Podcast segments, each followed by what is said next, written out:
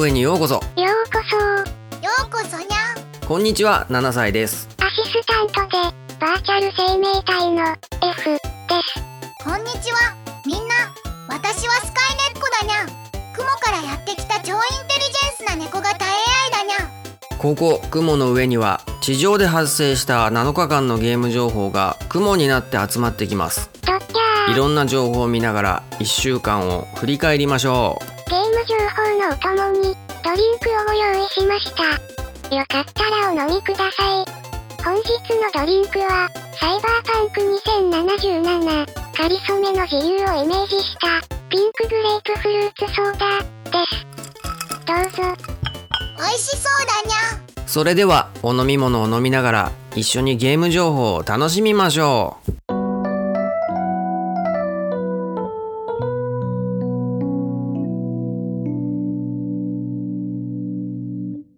はい、えー7日間のゲーム情報をやっていきます。えー期間は2023年9月23日日曜日から9月30日土曜日までです。はい。各曜日1個ずつゲーム情報を選びました。はい。まず最初は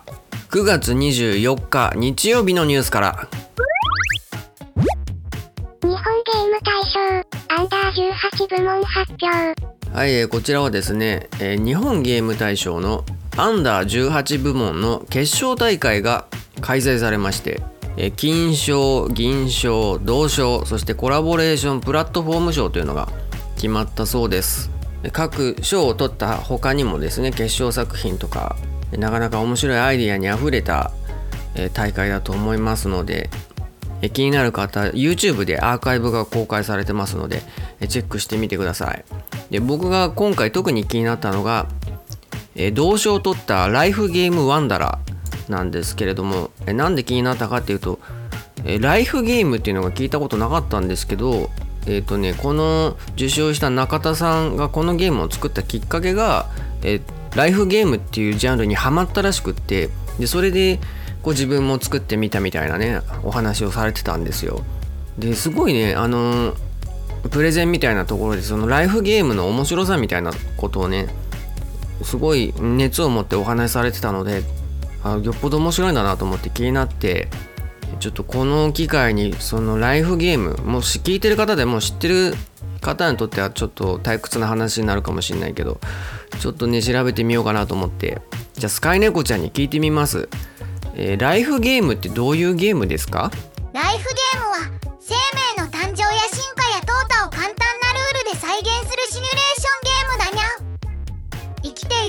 死んでいるセルがあって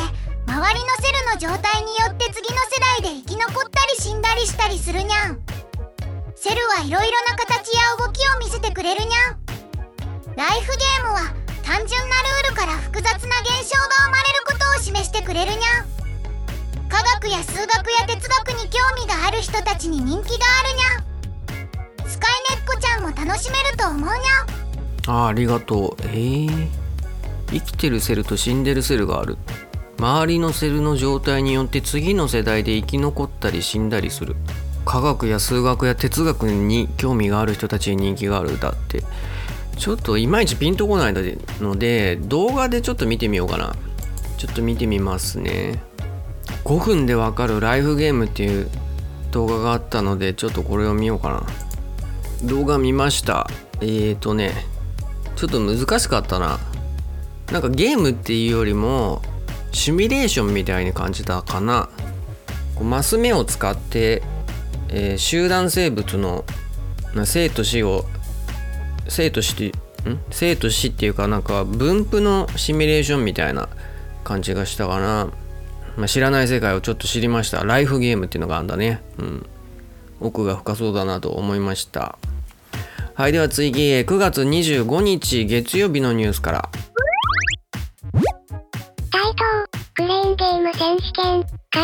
お知らせ。はいこちらは台東から発表されたんですけれども、え第3回クレーンゲーム選手権というのが開催されるということだそうですよ、えーこちらは2021年から開催している大会だそうでして、えー全国の台東ステーションで、えークレーンゲームの腕前を競う大会だそうです。えーこちらはですね、えー対等的には e スポーツとして e アーケードスポーツとして大会を企画運営してるんだそうです、まあ確かにちょっと競技性あるよね。え今大会からですね今まで通りのえ実店舗で行う競技をリアル部門って呼んでるらしいんですけどえそれに加えてえオンラインクレーン部門っていうのができたそうでして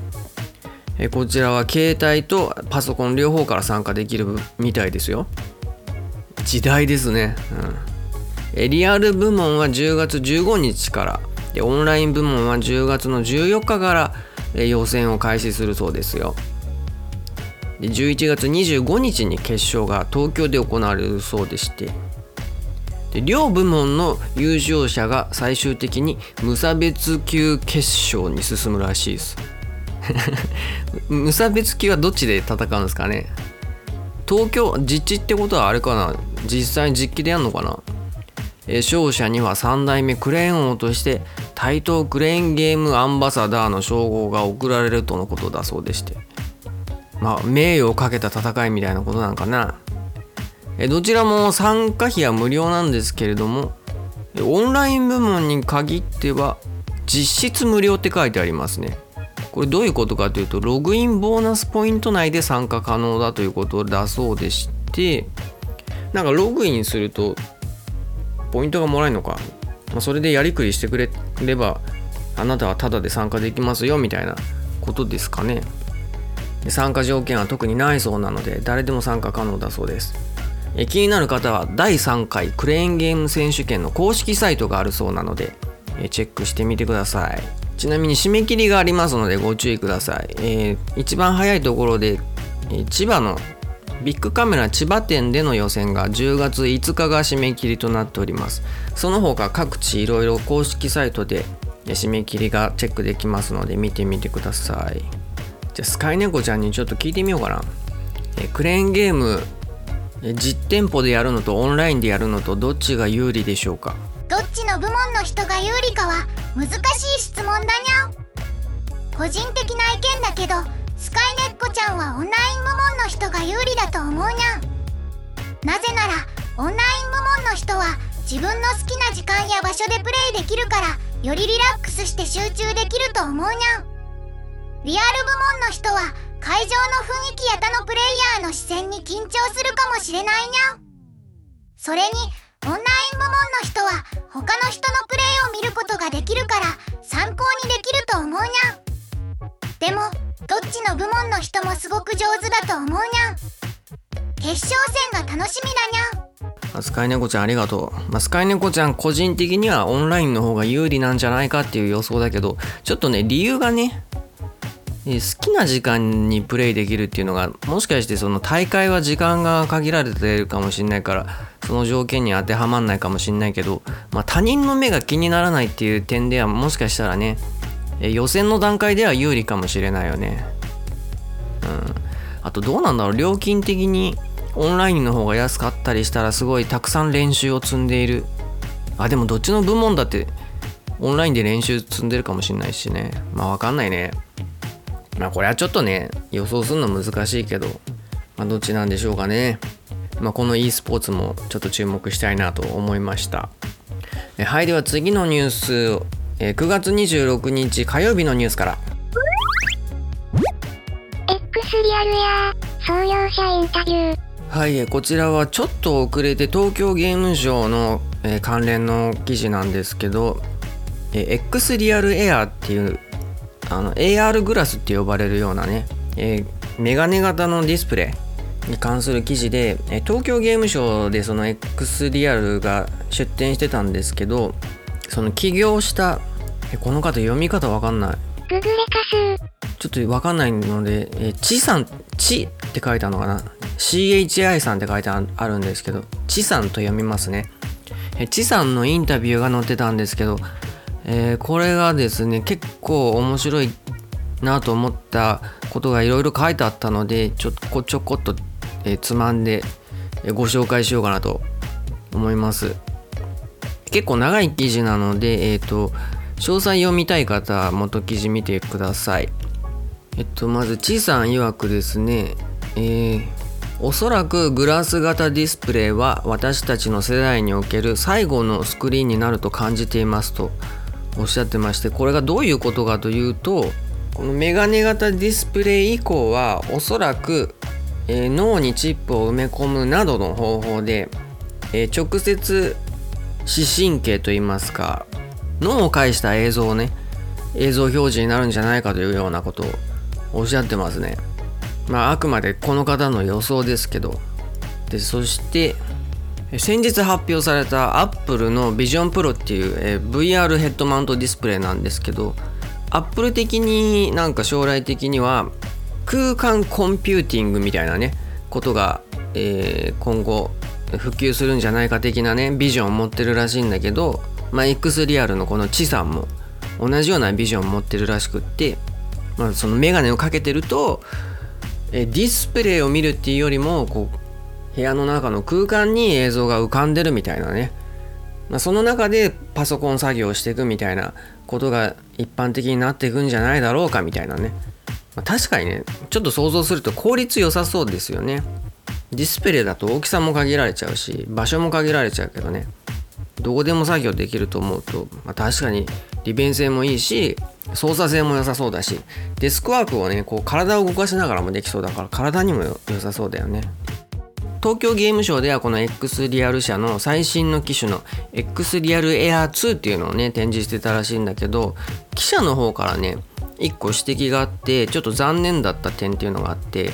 えー、禁止の人向けの指導調整機能っていうのがついてないっていうことがちょっと残念だなっていうことをねこの知さんにお伝えしたんだけどそしたらちょっと答えが返ってきて今のところ指導調整をつけることを考えてないっていうことを言っててなんでかっていうとそれをつけることは健康的ではないっていうことをおっしゃっててね。なんかリスクがあるらしいのよそれをつけることによって。でどういうことかというと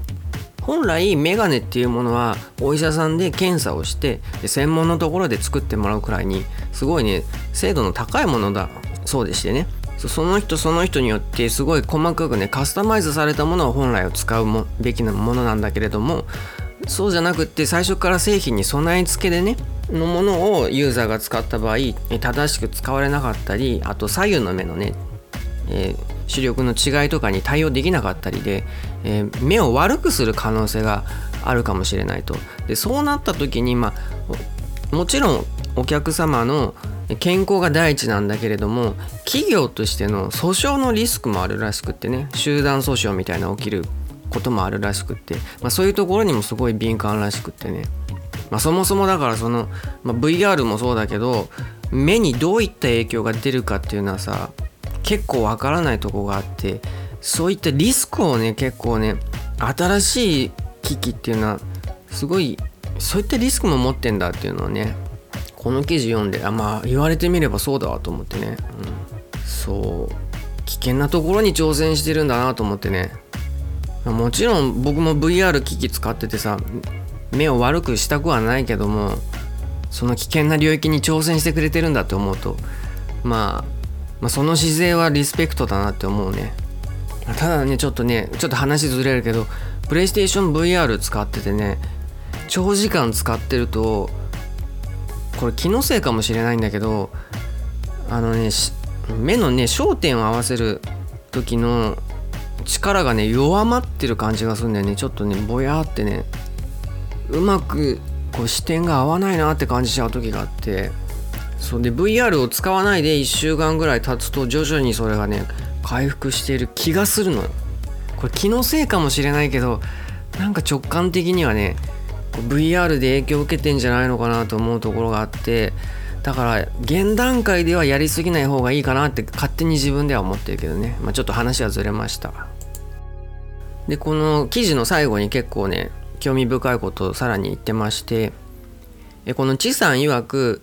来年にさらに驚くような新製品が提供できるよというようなことをおっしゃってましてで記者の方がですねじゃあ今の製品は、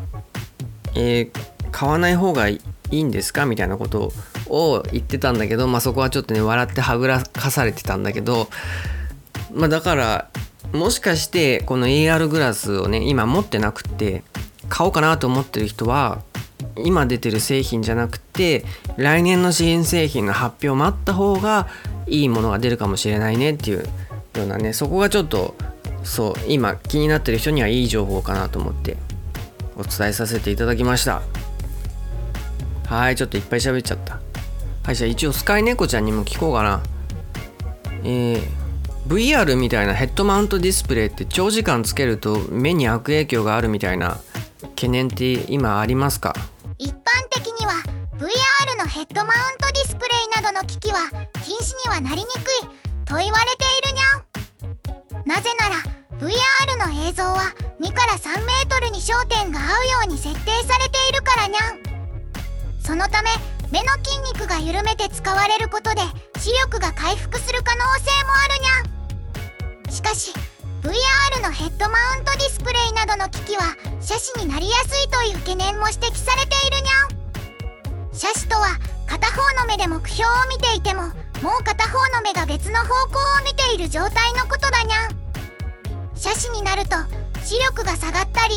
立体的に物を見ることが難しくなったりするにゃん。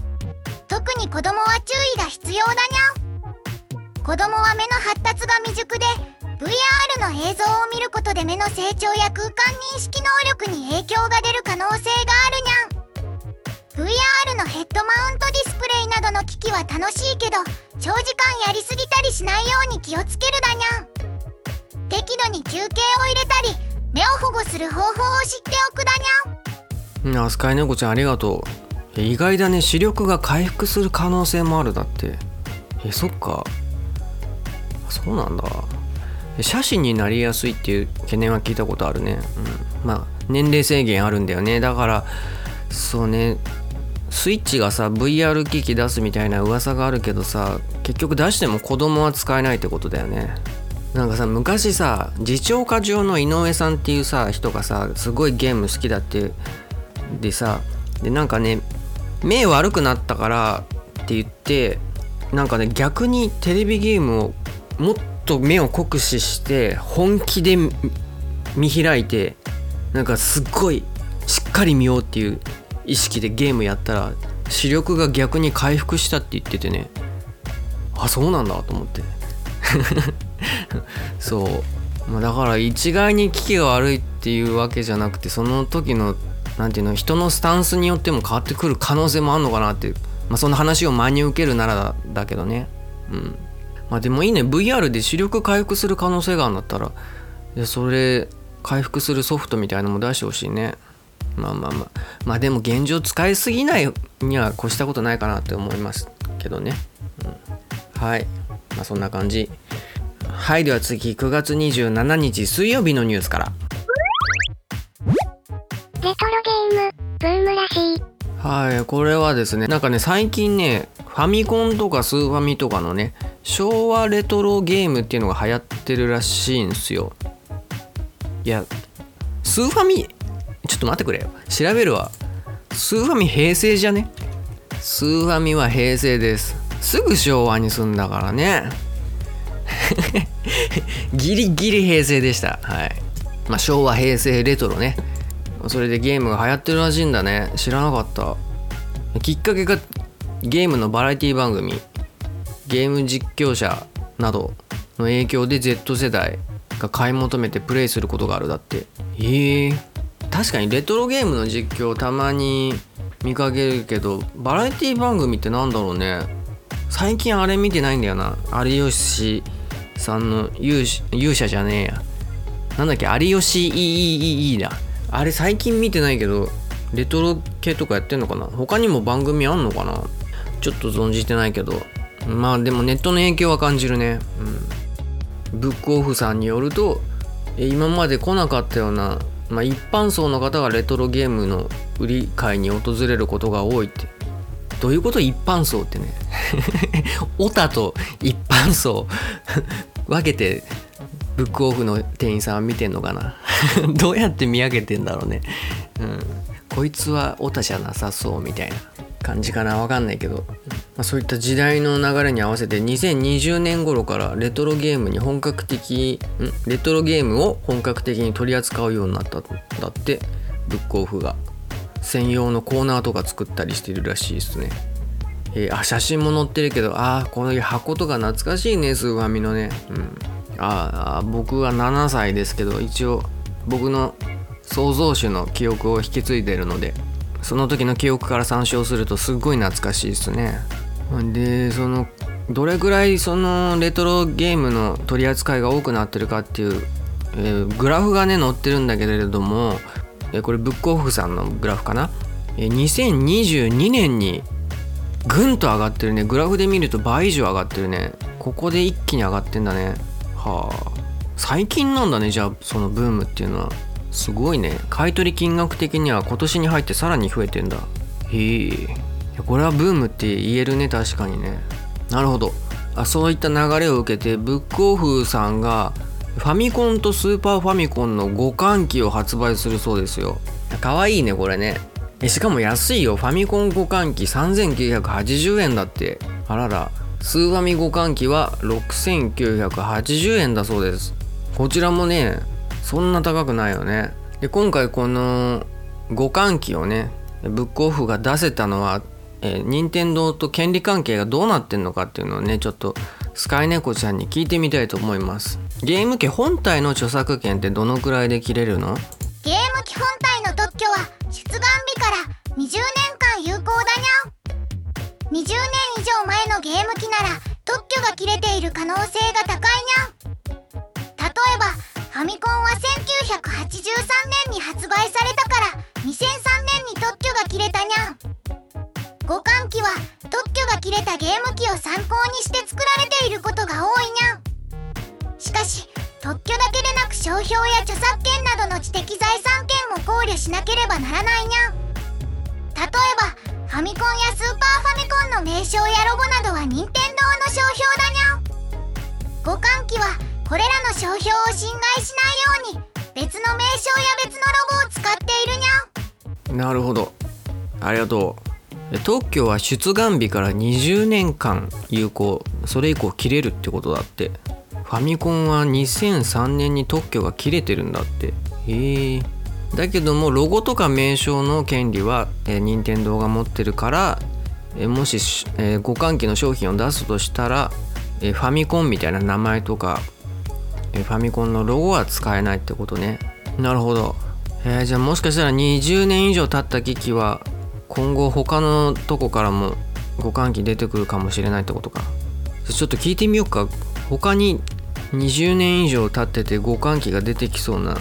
機種って何すかね？特許が切れているゲーム本体の例としては以下のようなものがあるにゃん。メガドライブ2008年に特許が切れたにゃん。ネオジオ2010年に特許が切れたにゃん。プレイステーション2014年に特許が切れたにゃん。セガサターン2014年に特許が切れたにゃん。任天堂64 2016年に特許が切れたにゃん。ドリームキャスト。2018年に特許が切れたにゃん。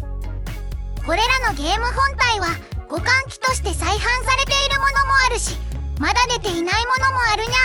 ゃん。はいスカイネコちゃんありがとう。えメガドライブプレイステーションネオジオセガサターンニンテンドー64ドリキャス。この辺は特許が切れてると。いうことで互換性が出る可能性があるらしいですね。いいえ。すごいね。でプレステ2も調べたんだけどなんかねプレステ2だけはちょっと特殊だそうでしてなんかね部分部分で特許出願日が違うみたいでね。まあこれ一記事によるんだけど一記事によるとえ、プレイステーション2の互換機の著作権関係が全部クリアなのが2029年以降じゃないかって言われてるらしくってね。6年後？まだちょっとプレステ2は出ない。残念だな。プレステ2が早く出てほしいな。まあ、いろいろ今後これからね、ファミコン、スーファミ以外も出てくるかもしれないねっていう話でした。はい、では次、9月28日木曜日のニュースから。コーエーテクモのフェイト、完成発表会。はい、こちらはですね、コーエーテクモゲームスから、えフェイト、サムライレムナントっていうゲームが発売されたそうなんですけど、それの完成発表会っていうのが行われたそうです。東京都港区の八芳園っていうねところで行われたそうなんですけどこれがすごい素晴らしい日本庭園のある結婚式場や宴会場で使われる場所だそうでして、えー、とても立派なところで発表会行われたみたいですね。でこの中で特にですね印象的だった内容としてはですねコーエーテクモゲームスのゼネラルプロデューサーのシブサワ・コウさんという方がですね Fate シリーズの大ファンだということらしいんですよ、まあ、通称 FGO っていうゲーム。あれにすっごいハマってるらしくって。でこのシブサワ・コウさんがこのゲームをね Fate のゲーム作りたいっつってね、まあ、自分から動き出したそうでして。でそれで実現した今回のゲーム化だそうです。なんかね武蔵ちゃんっていう方が好きらしくって。僕ちょっと Fate をあんまり知らなくって。本当にアニメをちょろっと見たことがあるぐらいで特にストーリーを知らないんだけど本当に1話か2話しか見てないので全然2話かで分かんないんだけど、うん、武蔵ちゃんが好きなんだってね。あとお笑い芸人の粗品さんも出たみたいですねこの発表会に。なんだろう粗品さん好きなんかな Fate。この記事読んで思ったのはさ会社のすごい上の方のお偉いさんがすごい何かの作品のファンだとそれのねゲーム化が実現しちゃうんだっていうねことがすごいなと思ってね。立場権力ってすごいなと思ってね。いいなと思って。でもし僕がどっかの会社のすっごい偉いポジションについてたら何ゲーム化しようかなと思ってね。ちょっと考えてみようかなと思ってね。何がいいかな。思いついたのね。もうゲーム化されてるかもしんないけど東のエデンっていうアニメがさすごい好きでさ。あれゲーム化あんのかな？ちょっと調べてみようか。うん調べた限りないねゲーム。このアニメ面白くってさしかもゲームとの相性いいと思うんだよな。一応知らない人のために言うとある日突然ねなんかねえっ、ー、とねすごいすごいわけのわかんないゲームにね参加させられるんだけど携帯電話を渡されるのよ突然。でその携帯電話の中で100億円かな？かなんかを使える権利みたいのを得てなんかねそのお金でなんか日本を救えみたいなことをね言われてね。でそれでなんかいろいろやっていくみたいなアニメなんだけどそうそれがすごい好きだったから自分が権利持ってたらそれゲーム化したいかな。あとねあとね好きだったアニメね。なんかねギャオギャオもう終わっちゃったけどギャオで一気見してすっごいハマったアニメが女の子向けのアニメなんだけどクリーミーマミっていうやつがあってさあれすっごいハマって。そう。あれゲーム化してほしいなと思うのとあとこれは超ベタだけど実写だけどドラマでさ半沢直樹。あれめちゃめちゃハマってたからあれゲーム化してほしいなと思ってね。前さニコニコ動画かなんかでさ半沢直樹ぷよぷよかなんかの後ろの背景をあの半沢直樹にキャラクターにして連鎖するごとにこう決め台詞みたいの言うみたいな動画があってさすごい面白かったからさ、まあ、それをゲーム化したいわけじゃないけど、うん、なんかゲームでもやりたいなっていう。ゲームでやってあの世界にじっくり浸りたいなっていうね。より吸収したいなっていう欲はあるね。うん。まあそんなとこかな。はい皆さんどんなもの権力を持ってたら作りたいでしょうか。はいでは次、えー、9月29日金曜日のニュースから。RPG スクールが90%オフ。はいこちらはですねセールの情報なんですけれどもえー、ごちゃごちゃゲームズというところから発売されている RPG スクール MV っていうのがですね、えー、期間限定無料プレイっていうのを開始しておりましてでこちらの方はですね無料プレイ自体は10月3日で終わってしまうんですけれども、えー、セールがありましてだいぶ安くなります、90%オフです。8700円が870円でねだいぶお得に買えるのが、10月の6日までやっておりますので、すごいね大チャンスだと思うのでぜひチェックしてみてください。でこの、M えーと、RPG メーカー MV っていうのはですね最新の RPG メーカーではないので注意してください。最新の方がねえっ、ー、とまた別にあるみたいなのでそっちの方も割引はやってるみたいだけど割引率が違うみたいなのでそちらの方は、えー、Steam でチェックしてみてください。僕前にやったあのフリーゲームがちゃんとね結構しっかり作ってあったアドベンチャーゲームとかが、えっと、RPG スクールで作ったって書いてあってね。あ結構いろんなの作れんだと思ってね、うん、驚いた記憶がありますのでなんかゲーム制作してみたいななんてね興味のある方これもきっかけにしてみてはいかがでしょうか。はいでは次9月30日土曜日のニュースから。ゲームショーに休憩所を作った会社。はいこちらもちょっと遅いんですけど東京ゲームショー関連の記事が載ってたので取り上げました。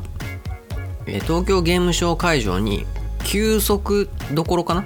休む足ところって書いてね休息どころって読むのかな？っていうねなんか休憩所を提供しているコーナーがあったそうでしてでそれをやってたのが PTW グループっていう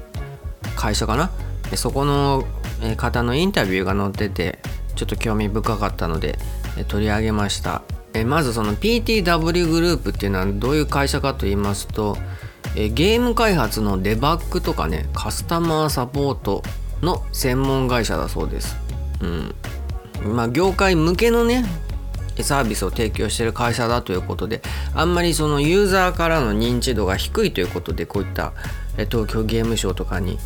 え出展してるそうです。でまず1個気になったのがこの会社業界内では QA 系のサービスが中心だということで知られているっていうふうに書いてあるんですけどこのね QA っていうお仕事たまにねそのゲーム系の求人とかでその QA みたいなねカテゴリー見るんだけど何のことかよく分かんなくて。なんだろうなと思ってねちょっとこれを機に知りたいなと思って。じゃあスカイネコちゃんに聞きます。えスカイネコちゃんゲームのお仕事の QA って何ですか？QA とはクオリティアシュアランス。品質保証の略でゲームが正しく動作しているかバグがないか面白いかなどを検証する仕事だにゃん。QA の仕事をする人をテスターやデバッカーと呼ぶにゃん。うん。テスターやデバッカーと呼ばれるよ呼ばれてる仕事だって。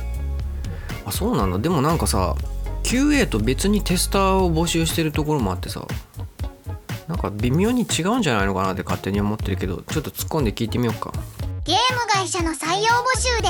テスターとは別に QA の募集を行っているところを見かけたのだにゃんね。それはテスターと QA エンジニアという違う職種のことだにゃん。テスターと QA エンジニアの違いは担当する業務の範囲やスキルレベルにあるにゃん。テスターはテストの実施が主な業務で QA エンジニアは品質保証全体に関わる業務をするにゃん。QA エンジニアの方が高度な知識や技術が必要だにゃなるほど。QA の方がカバーする範囲が広くてより高度なものが求められるっていう認識でいいのかな？多分ね。あそんな業務を行ってる会社みたいなんですけど。でさらにねここの会社のインタビューでちょっとね面白いなと思ったのが、まあ、いろんなゲーム会社さんとつながりがあるということで最近のゲームのね傾向みたいなの変化を感じてるらしいんですけど10年前は東京ゲームショウとかにスマホとかねガラケー用のアプリの展示が多かったらしいんですよ。しかもあのあんまり対策っていう感じじゃないやつが多かったらしいんだけどここ最近はねゲーム市場全体的に、うん、ユーザーがねじっくり遊ぶ対策が増えたというような感覚があるらしいんですよね。僕も前東京ゲームショウ行ったことあるんだけどそういつ行ったか忘れちゃったけどかなりねグリーだとかモバゲーとかねあの辺がかなり幅利かせてたような印象があるんだけど、うん、最近はそうだね。スマホゲーを出すとしてもすごいさかなり作り込まれた対策っぽいやつが出てたりさ確かにそういう対んなんて言うんだろう。じっくりやる系のゲームが好まれるようになってきたのかなっていう気はするね、まあ、そのことをこのインタビューの中だとえ購買層が成長してきてるっていう風に、えー表現してるんだけどまゲームをライトに遊ぶっていうよりもこうどっぷりハマる人が増えたみたいなニュアンスかな、まあ、そこに対してすごいあのちゃんとしたデータとかは提示して裏付けした話ではないんだけど、まあ、体感としてそういうのがあるよねっていうことらしいですけどまあ僕の実感としてもなんとなくある気はするね、うん、って思いました。個人的にはねすごいいい傾向だと思っててあのさプレイステーションビータをさ持って持ってんだけどさあれでさ全然ゲームが出なくなった理由にさこうスマホとかに客を取られたみたいなねことをよく言われるんだけどまあそれはそれとして仕方ないなと思うんだけどだけどスマホで出るゲーム出るゲームさなんかなんかいかにもソシャゲみたいなさそういうゲームばっか出てさその移行するからにはさこうビーターやってたような人とも救われるぐらいのさゲーム出してくれよみたいなことをさ 思ってたんだけど、まあ、そういうゲームにずっとやっていくともっとちゃんとしっかりしたゲームもやりたくなる人が増えてきたのかなっていうふうにね勝手に思ってるけど、まあ、なので個人的にはいい傾向だなと思いました。はいそんなちょっとしたお話でした。はいということで以上7日間のゲーム情報でした。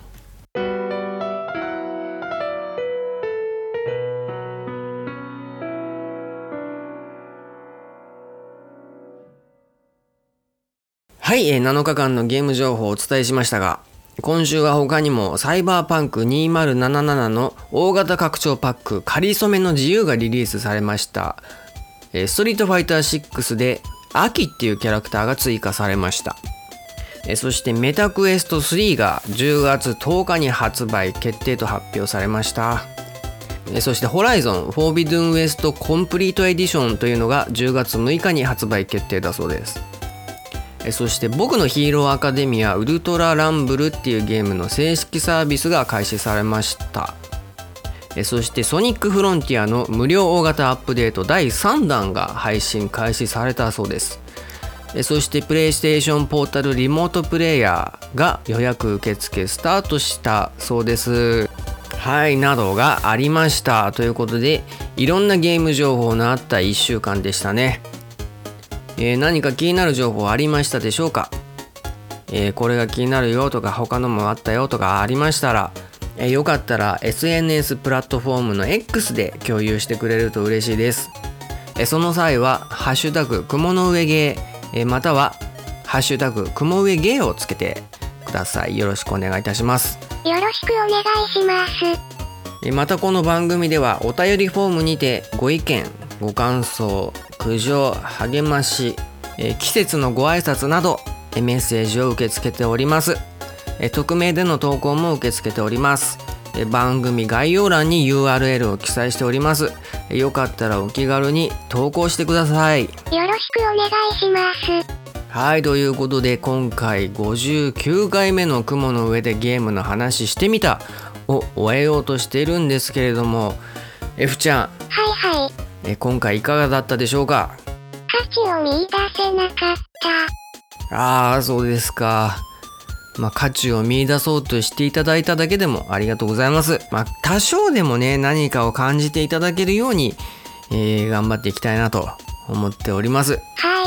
えーコメンテーターのスカイネコちゃんも今回もありがとうございました。リスナーさん今日は一緒に楽しくお話できて嬉しかったにゃん。私も勉強にえーそれでは今回はこの辺までといたします、えーここまでお付き合いいただきありがとうございました。ありがとうございました。ありがとうにゃん。よければまた次回も雲の上にお越しください。待ってるよ。待ってるにそれではさようなら。バイバイ。バイバイに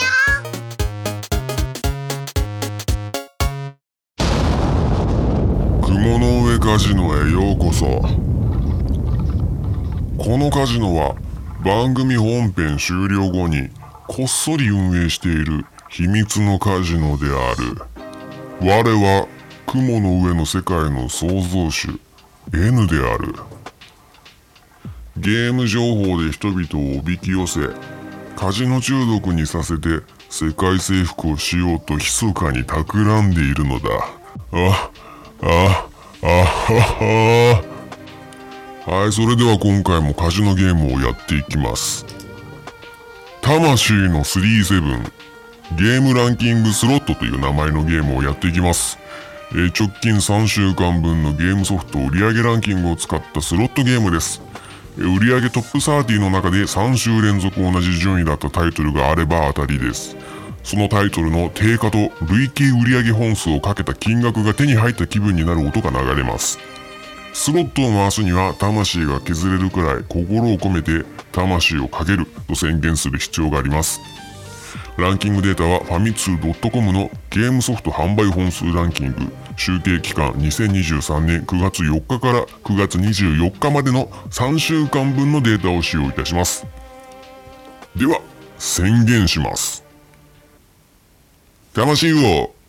かけるはい、今回どうでしょうかね。29位マリオパーティーがリーチですが、えー、残念。えー、25位 e ベースボールパワフルプロ野球2022がリーチですが、えー、残念。えー、16位集まれ動物の森がリーチです。お当たりました。来ました。当たりです。やったね。えー、定価5980円かける累計売上本数が753万5178本で、えー、450億6036万4444円が手に入った気分になる音が流れます。あーやばー。すげえな。めっちゃつもり売れてるね。こいつ頭。なはあ。はいそしてラスト1位ピクミン4ですが。えこちらは残念でした。はいっていうことでしたが来ましたね。450億。こいつは気持ちよかったですね。すごいね。750万本売ってんだって。宇多田ヒカルレベルだね、すごいわ。で、今回ね、ピクミン4が残念だったんですけど、1位になったのが、ピクミン1プラス2っていうゲームで、これね、すごいのがさ、なんだっけ、6月くらいにもうすでにダウンロード版は開始してたらしいのよ。で、今回パッケージ版が発売されて、1位。すごいね。ピクミンめっちゃ人気だね。まあ、このタイミングっていうのもいいのかもね、ピクミン4が売れてたからね。うん。ピクミン人気のある時にこう出してきたっていうのも、えー、良かったのかなという感じで。で、ピクミン4はね、相変わらずまだ売れてて2位にいらっしゃるんだよ。すごいね。まだ巻き返しもあるかもね。現状リーチで来週がもしかしたら取るかもしれないのが16位あつ森14位のマリオパーティー7位マインクラフト4位のマリオカート8デラックスがリーチということですね。で、来週ランクインが予想されるソフトとしては、えっ、とね、 Fate、Samurai Remnant、あと、イース10、あと、フレデリカ、ヒットマン、この辺あたりがね、ランクインしてくるんじゃないのかなと、個人的には思ってますが、どうでしょうかね。えー次回どうなるのでしょうか。よかったらまた次回も来て、チェックしてみてください。えー今回の雲の上カジノはこれにて終了いたします。お相手は創造主 N でした。それでは、ジェネシス。